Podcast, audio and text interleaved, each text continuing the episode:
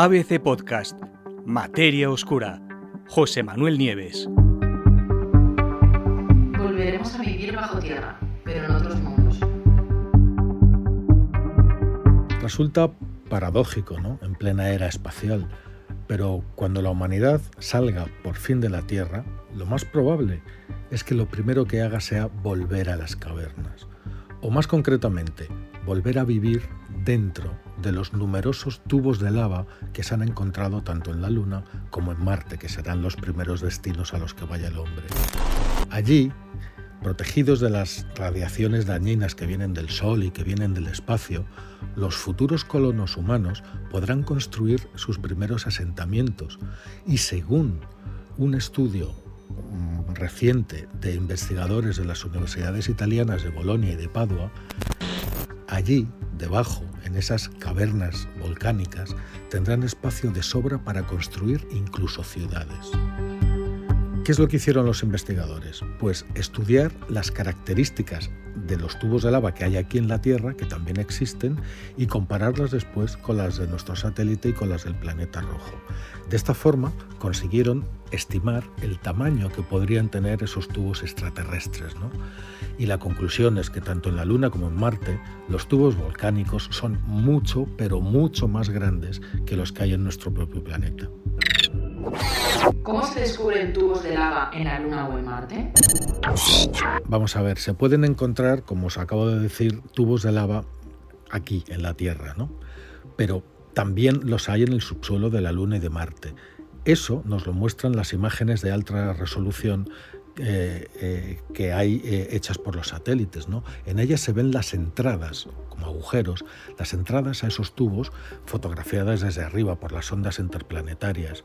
La presencia de los tubos a menudo se puede deducir observando como cavidades lineales y sinuosas que son colapsos, es decir, en, determinados lugares se colapsan los techos de esos tubos, queda como una especie de agujero alargado que es una parte del tubo. Y eso es justo ahí donde las galerías se, han derrumbado.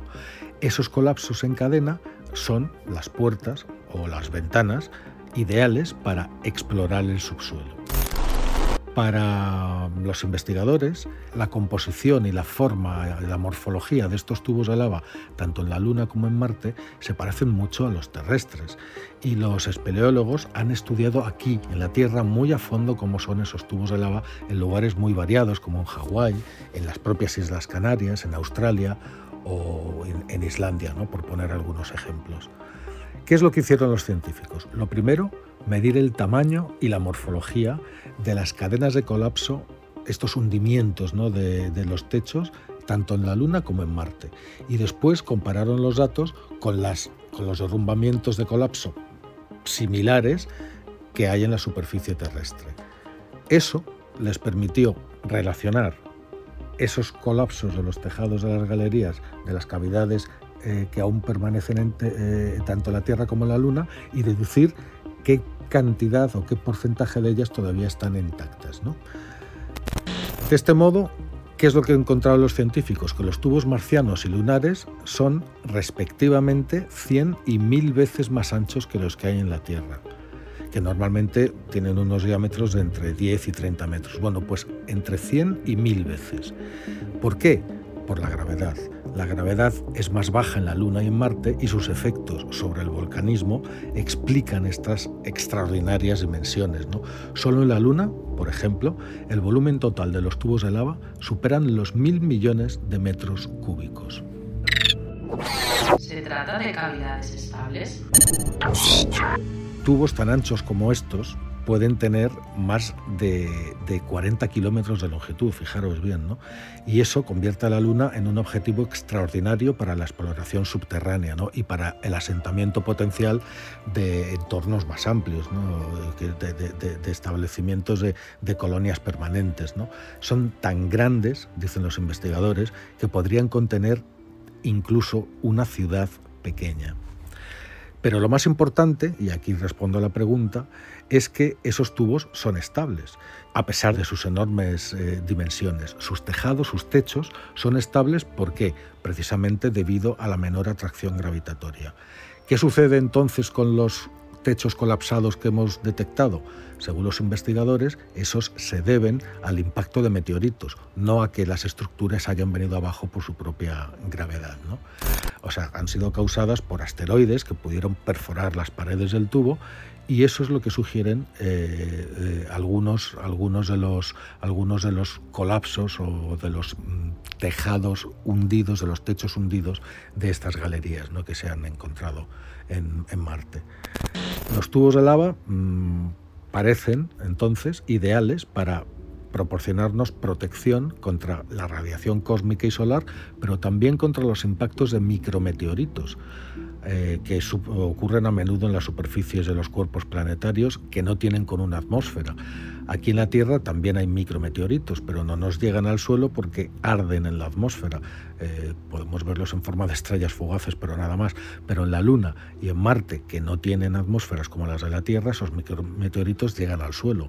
Llegan a decenas de miles de kilómetros por segundo. Es decir, pueden atravesar a un astronauta de parte a parte y sin que se dé ni siquiera cuenta. ¿no? Eh, bueno, pues vivir en estos tubos de lava pues sería también una protección contra eso, contra, esa posibilidad. Y por supuesto otra ventaja es que dentro de los tubos las temperaturas son constantes y entonces los astronautas o los futuros colonos no deberían de sufrir las enormes variaciones de temperatura que hay en la superficie, tanto en la Luna como en Marte, entre el día y la noche, que hay unas diferencias térmicas gigantescas. ¿Cuándo iremos hasta allí? Pues todo hace suponer que será pronto. Las agencias espaciales están mostrando desde hace ya años un interés creciente por estas cuevas planetarias y por los tubos de lava en concreto, ¿no? porque representan un primer paso hacia la colonización de otros planetas, en primer lugar la Luna y Marte, y además un excelente punto de partida para otra misión importante, que es buscar signos de vida pasada o presente sobre todo en Marte. ¿no? Por ejemplo, en otoño del año pasado, eh, la Agencia Espacial Europea, la ESA, convocó a universidades e industrias de toda Europa con una campaña que lo que buscaba era precisamente ideas para desarrollar tecnologías que se pudieran utilizar para la exploración y explotación de cuevas lunares. Específicamente buscaban sistemas que sean capaces de aterrizar sobre la superficie de la Luna y desde esas bases operar misiones de exploración de los tubos de lava. Desde 2012 y en colaboración con algunas universidades europeas, entre ellas las de Bolonia y las de Padua, de donde son los investigadores que han hecho este estudio, la Agencia Espacial Europea ha llevado a cabo también dos programas de capacitación de astronautas, centrados precisamente en la exploración de sistemas subterráneos y en geología planetaria. Esos programas por supuesto incluyen los tubos de lava, eh, eh, eh, los astronautas se van a entrenar a distintos sitios, como por ejemplo la isla de Lanzarote. Por el momento, 36 astronautas de cinco agencias espaciales han recibido esa formación de senderismo en cuevas, de geología planetaria y precisamente esos astronautas serán los primeros que cuando vayan allí exploren en real los tubos de lava ya en la Luna o ya en Marte, cuando vayan allí las próximas misiones tripuladas. Así que lo que os decía al principio, parece que en plena era espacial estamos buscando la forma de asentarnos en otros planetas y esa forma va a ser la más antigua que conoce la humanidad, vivir en cuevas, es decir, volveremos a vivir en cuevas, pero en otros mundos.